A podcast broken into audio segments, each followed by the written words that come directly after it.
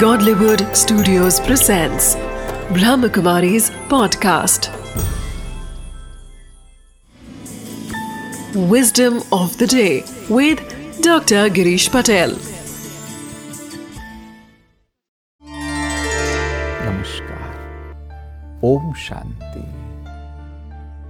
अगर हम जीवन को अच्छे से जीना चाहते हैं सुखी होना चाहते हैं सफल होना चाहते हैं तो प्रतिदिन जब सवेरे आप उठते हो तो उमंग उत्साह के साथ उठो, नए विचारों के साथ उठो, सकारात्मकता के साथ उठो, और फिर अपना सारा जीवन वैसे ही उमंग उत्साह और सकारात्मकता के साथ बिताओ।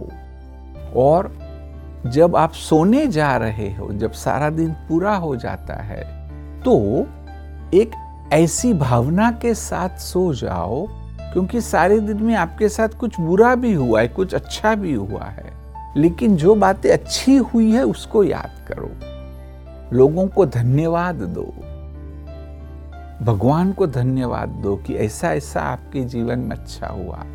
इसको कहेंगे कि एक उपकार की भावना एटीट्यूड ऑफ़ ग्रेटिट्यूड के साथ रोज सो जाओ। मन में कोई रिग्रेट नहीं रखो, कोई बदले की भावना नहीं रखो, कोई भी गुस्से को नहीं रखो।